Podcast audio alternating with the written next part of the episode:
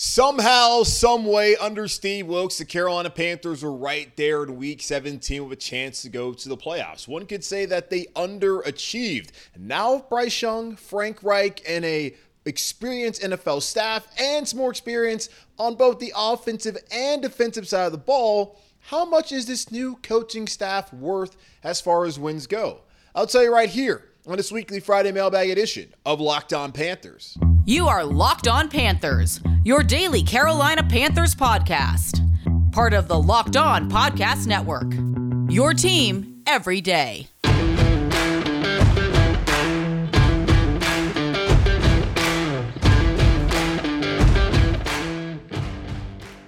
Welcome into another edition of the Locked On Panthers podcast, a part of the Locked On Podcast Network. I'm your host, as always, Julian Council, talking Carolina Panthers with you every Monday, Tuesday, Wednesday, Thursday, and Friday. Your team every day. That's our motto here on the Locked On Podcast Network. Subscribe or follow for free on YouTube or wherever you listen to your favorite podcast. And be sure to follow me Julian Council over on Twitter at Julian Council, where on Fridays, like today, I answer your weekly Friday mailbag questions. Either at me or DM me to get those questions in for next week's edition of the weekly Friday mailbag right here on Locked On Panthers. This episode of Locked On Panthers is brought to you by eBay Motors. A championship team is about each player being a perfect fit. Same with your vehicle. So for parts that fit, head to eBay Motors and look for the green check. Stay in the game with eBay Guaranteed Fit. ebaymotors.com. Let's ride.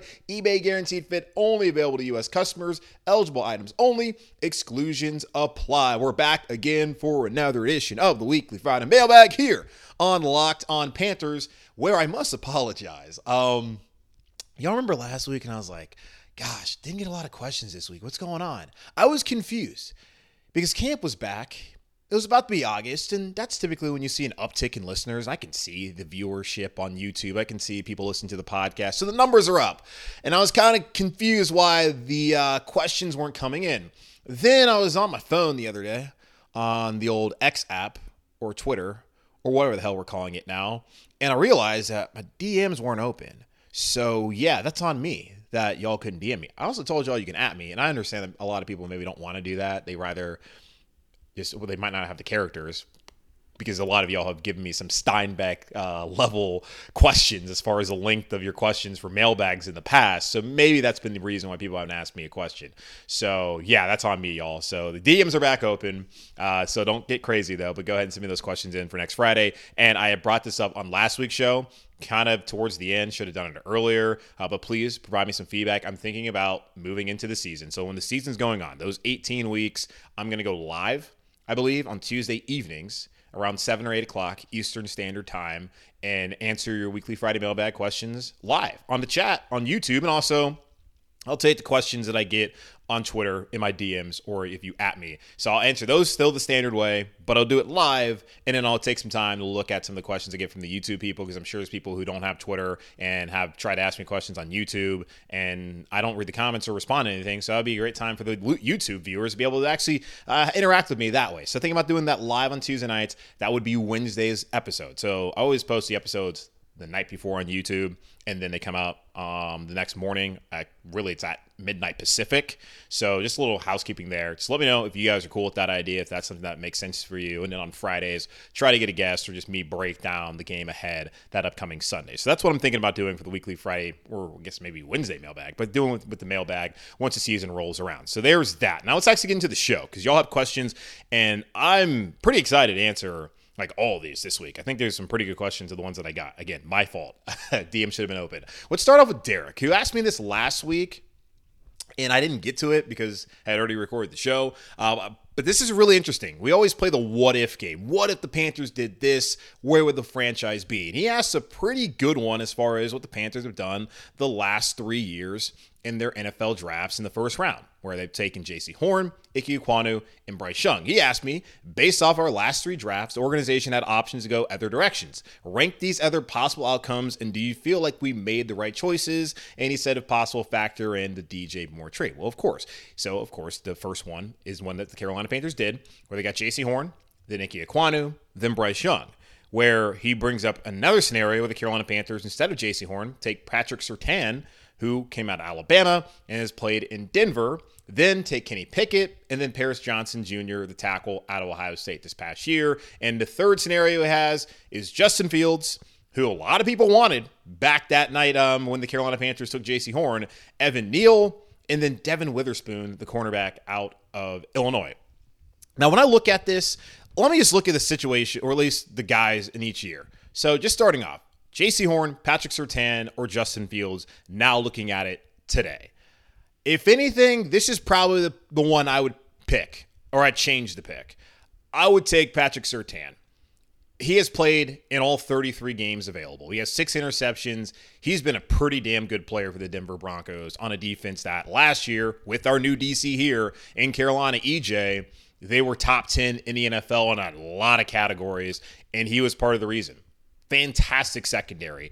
But most importantly, he's been healthy. And he played at the same level as Jaycee Horn in college, playing at Alabama. So you can even say it's a higher level because of Alabama and South Carolina and the differences between those two programs. Both tremendous players. He has the pedigree as his dad, Patrick Surtain, played in the NFL, and Patrick has gone on to have a successful career in college. And so far, early on in his NFL career, has that's been the case. So if I was going to change any of these, I would take him instead of JC. Not to say I don't like Jaycee Horn, don't still think that Jaycee Horn can be a good player. We just haven't seen enough of him. And the best ability is availability. And unfortunately, through the first two seasons, Jaycee Horn's not been available. So I would have taken Patrick Surtain.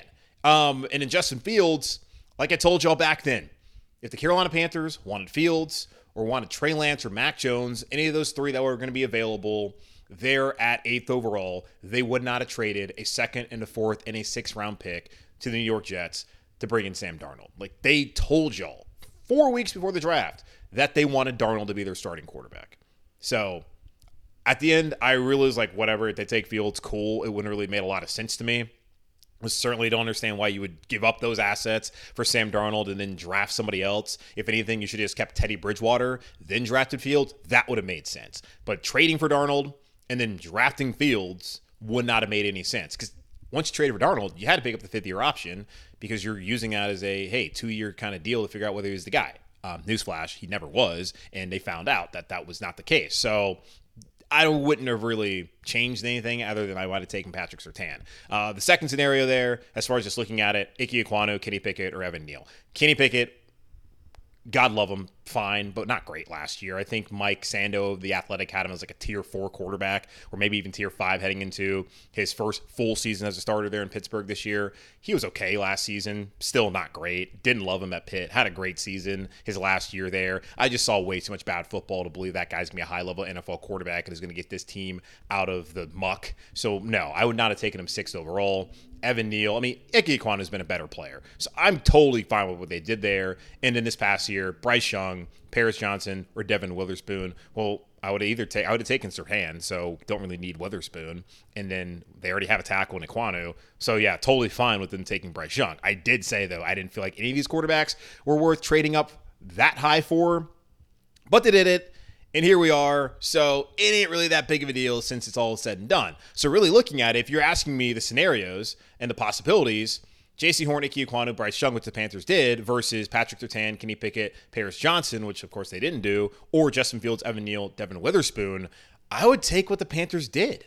I think that they've actually made pretty astute first round picks, which is what the organization has pretty much did. You have like Jeff Otah, who didn't work out. You also got Vernon Butler. But outside of that, they pretty much nailed first round picks. Whether it's been Marty Hurney, Gettleman, Scott Fitterer, they haven't missed yet. Now, the one that they just drafted, they definitely got a hit on that one. So I don't really think even DJ Morton factors in to my decision making here. I would take the scenario where the Panthers took those three, and then the next one I would probably take Justin Fields, and I would have kept um, Teddy Bridgewater. I would have never traded for Sam Darnold, and I would have Fields develop he could have DJ Moore here in Carolina instead of Chicago, and they could have got Evan Neal, or they could have still just taken Icky and then Devin Witherspoon. So I think that's what I would have done. But the Panthers, what they wanted to do was build a defense. They got Jaycee Horn with the entire defensive board there for them. Then they wanted to build the offensive line. They got Ike Ekwonu with the entire offensive board there for them, and then they got a quarterback. So I don't hate their process. I just kind of hate in the manner of how they went about certain things. Like the draft day process makes sense, but like the quarterback carousel, merry-go-round BS. I didn't really understand that at all. All right. So, what is this new coaching staff worth as far as wins go? We have one listener who wants to know that, and I'll let him know, and I'll let all of y'all know that here in just a moment on Locked On Panthers. Underdog is the easiest place to play fantasy football and the best place for best ball. August is here, and you know what that means the official start of fantasy football drafting month. Get championship ready for your home league by trying out best ball on Underdog Fantasy. All you do is one live snake draft, no waivers, no trade then Underdog sets your best lineup every single week. Try it out with Underdog's Best Ball Mania tournament. The largest fantasy football contest of all time is back and even bigger with $15 million of total prizes up for grabs, including an absurd $3 million going to the winner. Last year, the winner drafted their team in July. So um, don't wait around. Visit UnderdogFantasy.com or find them in the App Store and sign up with promo code Locked On to get your first deposit doubled up to $100. That's Underdog Fantasy, promo code Locked On. All right, let's get back into it. The weekly Friday mailbag here on Locked On Panthers. I'm likely to become the weekly Wednesday mailbag once the season comes around. Let me know what y'all think about that. Uh, let's get into it again. Kurt has a question. Kurt, one of our loyal listeners, one of our everydayers here on Locked On Panthers, he asked me, How many wins is this coaching staff worth? Is the staff too good to allow a team even with a rookie quarterback and some concerns on D line like or on D like edge and cornerback depth to go something like 5 and 12 is our floor 7 wins just based on coaching alone. So, based on coaching alone and based on Frank Reich's past, when he has a quarterback, he's in the playoffs. Year 1 in Indy with Andrew Luck, playoff team. Year 3 with Philip Rivers, playoff team. The other years, not a playoff team. Jacoby Brissett, who, according to Stephen Holder of ESPN.com, who's been all over that Jonathan Taylor situation. Oh boy, um, Irsay, what are you doing, buddy? But also running backs, federal minimum wage. Y'all know how I feel about that, but I do feel bad for him. I have a heart. Um, he told us when we talked to him way back when in the offseason that Jacoby Brissett actually had a really good year that year with Frank Reich until he got hurt. So it's not like Brissett was bad, and Brissett's been a fine backup in this league. Carson Wentz, it was good until it wasn't good in the final two weeks of the season. Then Irsay's out there in the tarmac being like, ah, no, this ain't it, y'all. And then last year was an absolute disaster with the carcass that we know as Matt Ryan. 28 to 3, blew that lead, never forget. Uh, it's like the third show in a row I brought that up, by the way. Um, either way, getting into it, I would just look at that and tell y'all that when he has a quarterback, they're a playoff team. That's TBD here in Carolina, whether they have a quarterback. Looking at last season, I think it's fair to say like the Panthers overachieved. They had so many things going against them. They had a horrible head coach in the first place, Matt Rhule. They had a staff that really wasn't up to par with the rest of the NFL. And we've seen that the last couple seasons where the quarterback play has held them back and the head coach and staff has held them back. In in the NFL, where it's a salary cap league everyone's a pro and it's pretty much a level playing field where everyone's supposed to go eight, nine, nine, and eight. What separates you is coach and quarterback. Why is it that the Chiefs win every year? They have Patrick Mahomes and Andy Reid. Why is it that the Jets lose every year? Because they have terrible quarterbacks and dudes like Adam Gase as their head coach. Now, I think Saleh might be okay. There's your Jets take for the day. Look at Jacksonville. Bad quarterback play typically, bad head coach. But why did the Jags start winning all of a sudden? They got Trevor Lawrence and Doug Pederson. It can be that simple when you have the right coaching staff and the right quarterback, you can win. I feel like they have the right coaching staff, and I do feel like in due time they'll have the right quarterback. That's still TBD as far as Bryce Young goes. Now, their floor, based on what we saw last season, where Baker was was awful, PJ mm, was PJ, and Sam surprisingly wasn't terrible until the actually Carolina Panthers needed him to be good. Um, they still were able to be in contention for the playoffs after being in a one and four, really one and five hole, because Steve Wilks wouldn't let PJ Walker throw the ball across the line of scrimmage in that game against the Rams. They were in a massive hole in a terrible division and still in it. So you look at that and you're thinking to yourself, okay, well, they were able to win last year in no circumstances. Now with a new coach, new scheme, new defensive scheme as well, and like guys who are veterans and have been in games that mattered in December, shouldn't you think that they'd be right there in the playoff hunt? You only think that really because, well, the division. And there's factors that make you some of the factors that's brought up are also the factors that would lead you to believe that oh this is not to be a playoff team um, which is not exactly what Kurt's asking but still like those factors like rookie quarterback uh, new coaching staff new schemes um, players who ain't never won nothing ever that would lead you to think that probably wouldn't be a playoff team but last year and the result that they showed under Wilks in that fight with this new coaching staff you would think that hell they can't be worse than they were a season ago and I kind of agree, dude. Like the floor feels like seven. I don't see them going five and twelve. I, I feel like they'll go really as far as Bryce Young can take them. And I know it's asking a lot of a rookie quarterback, but that's kind of how I feel.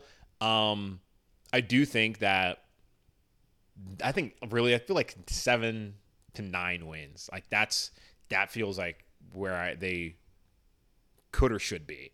So looking at it, what were they? Seven and I guess they were what seven and ten last year. I should know this. I do this damn podcast every day. Panthers. Someone's already screaming at me. Panthers 2022 record. They were 7 and 10. So you would think that they can't be worse than 7 and 10. So for me, really, I guess I would say this coaching staff's probably worth two more wins. You can think of situations where Matt Rhule's cost the Panthers games in the past, and quarterback plays cost them games in the past. So it's probably more than two, but just being you know realistic, I would say they're probably worth two game, two wins. So yeah, nine and eight that could feel like a good uh, good uh, number for the Carolina Panthers this year. Uh, all right, over now to uh, Chuck, who has a question. So there's uh, Fayette Nam didn't get his name. Um, but he Chuck asked me, do you think since we signed Deion Jones that he and Shaq Thompson can play at middle linebacker and we can move Frankie Luvu to the outside linebacker position? Vietnam asking a very similar question, saying, What impact do you think Deion Jones will have on our defense? He was very good, he was a very good player a couple years ago, and I hope that he brings the pain in stopping the run. Well, to answer your question, Vietnam, I think Chuck kind of already answered that with his question of could the signing of Deion Jones mean that uh, Frankie Luvu gets kicked out to outside linebacker?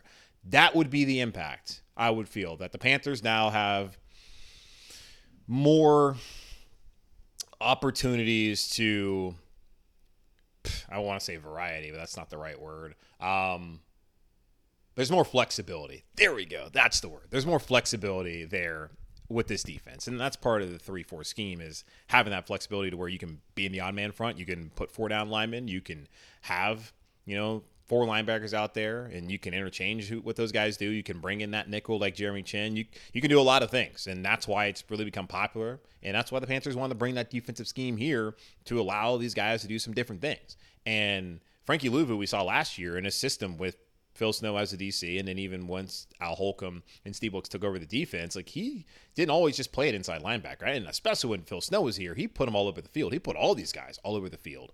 Love the safety blitz, especially even like up the zero gap, which is incredible. So I, I'm one of the guys where I think that I think Frankie Luvu, out of necessity, probably needed to play some outside linebacker this year, anyways. But I still think that he can and should be able to play off ball at the inside linebacker position next to Shaq Thompson. But Deion Jones has been way too good of a player over the last uh, his course of his career for him not to be out there. Five of the seven seasons he's had over 100 tackles, and let's just go every season he's been healthy, which has been five of those seven. He's had over 100 tackles. So when, when Deion Jones is healthy, which he says he is, Deion Jones gets 100 tackles. So if, that's guys, if that guy's healthy, how can you not put him on the field?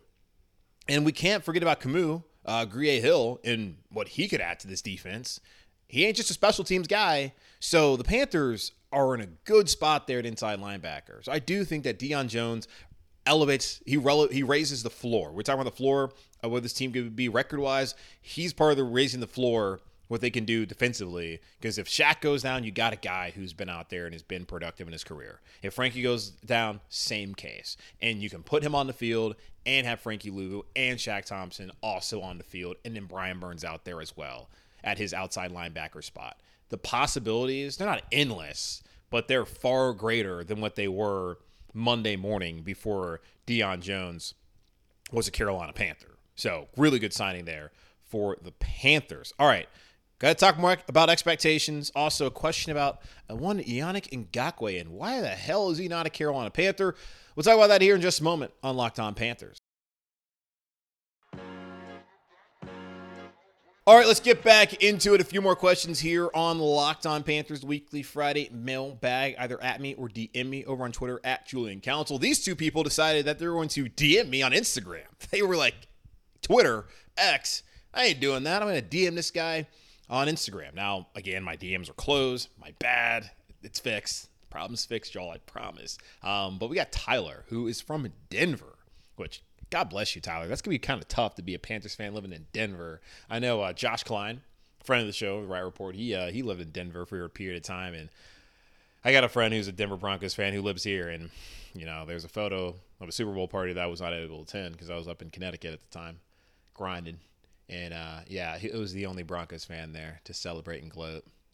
Way to go, Mike Rimmers. Um, but to your question, Tyler says, I'm from Denver and he I guess he lives in Denver he, and a Panthers fan. But the story around the Broncos is a year of turnaround with a new coach, etc. I found it hard to buy into that here, and I'm curious as a Panthers fan, what should my realistic expectations be for Reich this coming year from a fan's perspective? I'm optimistic, but Matt Rhule really left a bad taste in my mouth for turnarounds. Yeah, he sure did, man.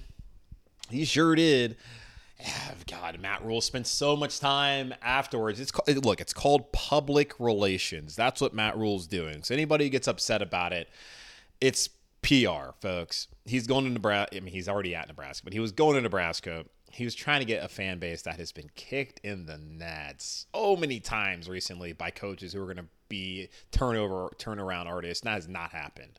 Um, instead, they've been turnover artists. That's what Scott Frost literally was. Uh, the prodigal son came home. It didn't work. Um, but Matt Rhule was basically trying to let people know, it's like, hey, well, I got there and you know we lost all our defensive veterans, which they did. You watched Bruce Irvin leave. Um, you saw what was it? Kawann Short was still there, but uh, they lost. Bruce Irving? They had brought in Gerald McCoy, but he got hurt, and then you saw Luke Kuechly leave. You saw Mario Addison leave. Like they had to rebuild the defense. So I understand like why they kind of focused on rebuilding the defense the way that they did when they when you looked at what they lost. And then it was his decision and the owner's decision and Marty Hurney's decision to move off of Cam Newton. So he put himself in an own situation with the quarterbacks, even though I mean maybe Cam we saw some good decent Cam there in 2020. So he probably made, a, made it probably been better off with Cam that last year. There's still the questions of whether Cam would have played on that deal. I think it was 19 million dollars guaranteed and all that kind of stuff, which is we'll never know but Matt Rhule was doing PR afterwards. That's what he was doing, and explaining why things uh, didn't really work out here in Carolina. And that's kind of what Sean Payton was doing this week when he threw Nathaniel Hackett all the way under a moving freight train and said he did one of the worst coaching jobs in NFL history, which everyone agrees with. But because Sean Payton has such, you know, kind of face, everyone's like, oh God, this guy. Even though Broncos fans agree and every team in the NFL agrees, and come on, let's be real. Jets fans, you agree. You agree. Um, you just might love your guy now. And Aaron Rodgers loves him. And maybe it was uncalled for, but it's something that people have been saying about that dude since week one in Seattle when he decided to kick like a 60 yard field goal. Like that was asinine. Um, but either way, like as far as just like expectations, I don't think Matt Rhule should sour you when you look at just – Matt Rhule was not up for the task. Matt Rhule did not come out and hire the right staff. And I get in the NFL, it's different. In college, you can poach whenever the hell you want.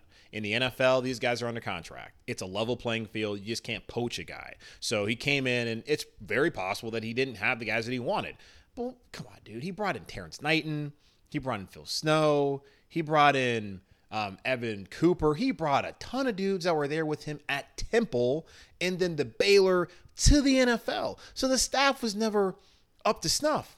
Whereas you look at Frank Reich, he's bringing in a Ejiro Evero who has only had one year as a coordinator, but he's been under some pretty damn good staffs there in Los Angeles with Sean McVay, where also Jonathan Cooley was and Thomas Brown was. So he's taking guys from a successful staff and putting them on his staff. He's taking veteran coaches who had success in the past that were already here and kept them. And Chris Tabor and with James Campen. He's gone out there and he's brought in a young, smart offensive potential play caller in Parks Frazier, who called plays last year in Indianapolis. He went out and got someone who's not too far removed from the position of playing quarterback to be the quarterback coach as a first time coach in Josh McCown.